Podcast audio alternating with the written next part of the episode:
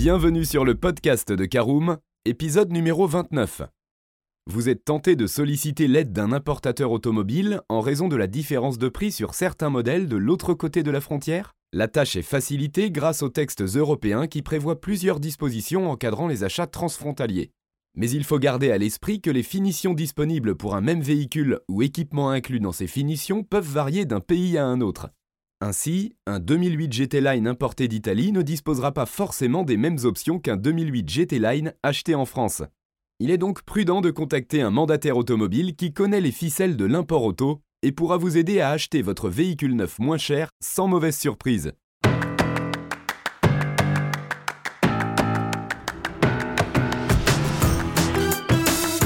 Bonjour et bienvenue dans un nouvel épisode du podcast de Caroom, le podcast dans lequel on vous partage notre expertise dans le domaine de l'automobile.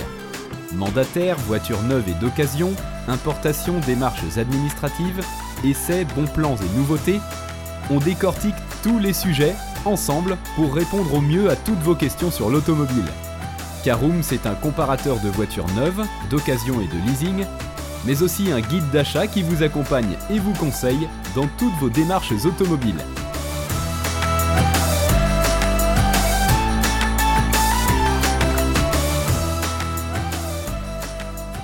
Bonjour à tous et ravi de vous retrouver pour le 29e épisode de votre podcast automobile préféré, Caroom.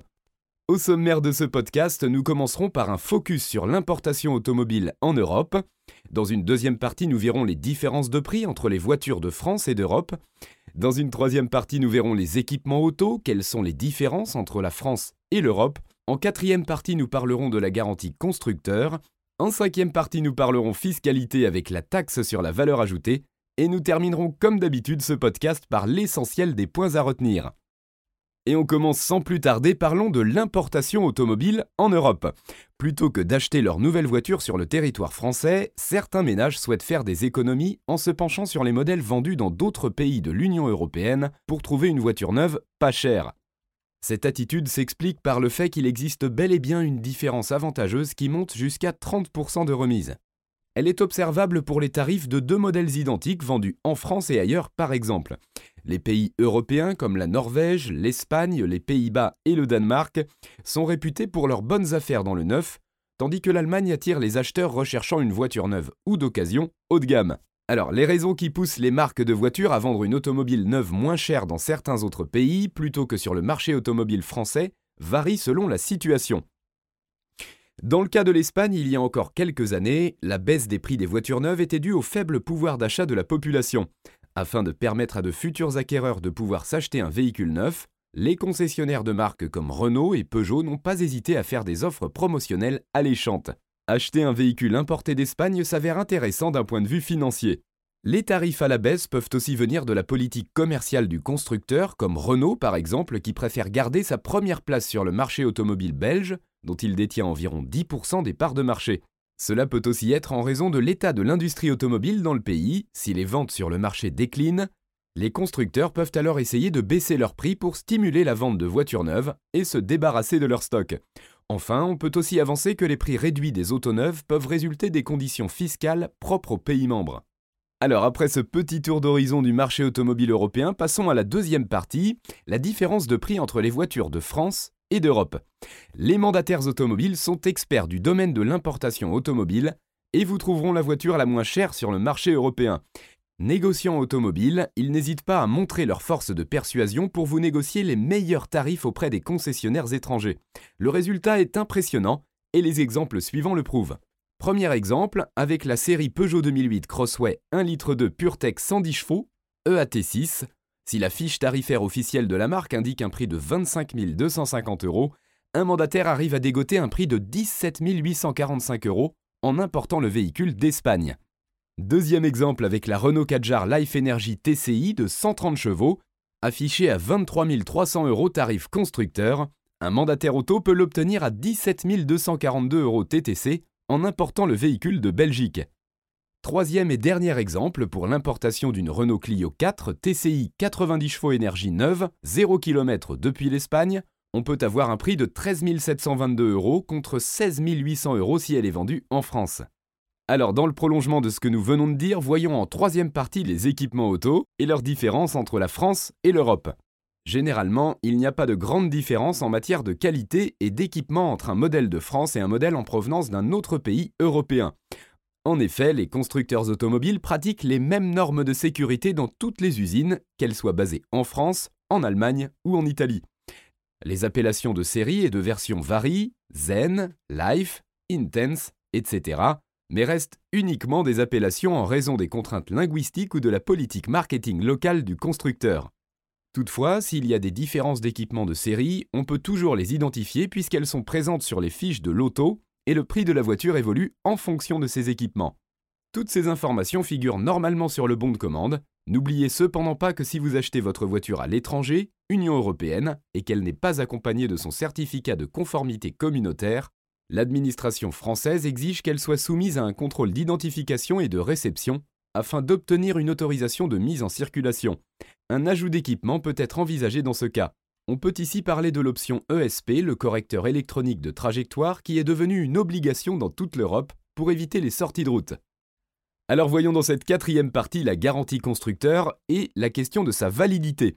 Si la garantie légale de conformité est une obligation selon la réglementation européenne 1999-44 CE du 25 mai 1999, la garantie constructeur est aujourd'hui proposée systématiquement chez les constructeurs lorsqu'ils vendent leurs véhicules neufs. Celle-ci est généralement de 2 ans, tant qu'il va permettre à l'acquéreur de faire réparer sa voiture neuve en cas de pépin. Certains constructeurs se réfèrent au kilométrage pour fixer la limite de la garantie. Mais retenez que les conditions et les étendues de la garantie diffèrent selon le constructeur. Arrivé à échéance, la garantie constructeur peut être prolongée. On parle d'extension de garantie. Les importateurs auto proposent généralement cette option. Désormais, avec l'arrêté du 26 mai 2014, les réseaux de constructeurs ne peuvent plus soumettre aux clients un réparateur et prétexter à ces derniers une perte de garantie constructeur ou contractuelle s'ils ne leur sont pas fidèles. Bien évidemment, la garantie légale de conformité ou des vices cachés s'applique sur toutes les voitures et dans tous les réseaux européens. Ceci suppose que si vous achetez une Peugeot en Espagne, vous pouvez toujours faire jouer la garantie lorsque votre voiture demande une réparation en France. Parlons dans notre cinquième partie de la taxe sur la valeur ajoutée. Lorsqu'il est question d'achat de voitures à l'étranger, neuves ou d'occasion, auprès d'une entreprise européenne assujettie à la TVA, le paiement de la TVA est obligatoire. Généralement, la législation prévoit le règlement de la taxe dans le pays de résidence de l'acquéreur. Il se peut toutefois que les autorités fiscales du pays où le véhicule a été acheté réclament la TVA. Dans ce cas, la TVA est payée deux fois, ce qui ouvre droit à un remboursement ultérieur. Voici des exemples de taux de TVA pratiqués dans quelques pays européens. En France, c'est 20%, en Espagne 21%, Allemagne 19%, Roumanie 24%, Suède 25%, Finlande 24%, Irlande 23%, Italie 22%, Belgique 21%, Portugal 23%, Luxembourg 17%, Danemark 25%. Allez, c'est l'heure de faire un résumé de l'essentiel à retenir de ce podcast. La réglementation européenne est venue adoucir les formalités quant à l'importation d'un véhicule au sein de l'Union européenne. Combien de personnes sont séduites par les bonnes affaires au-delà des frontières? On ne compte plus le nombre de véhicules d'importation allemande. À côté de petites difficultés administratives qui peuvent toujours se régler par la sollicitation d'un expert comme un mandataire auto, il faut considérer certains détails souvent indiqués dans la réglementation interne du pays d'origine. Il est tout à fait envisageable de trouver la voiture de ses rêves ailleurs et l'importer en France ensuite, sans trop de difficultés.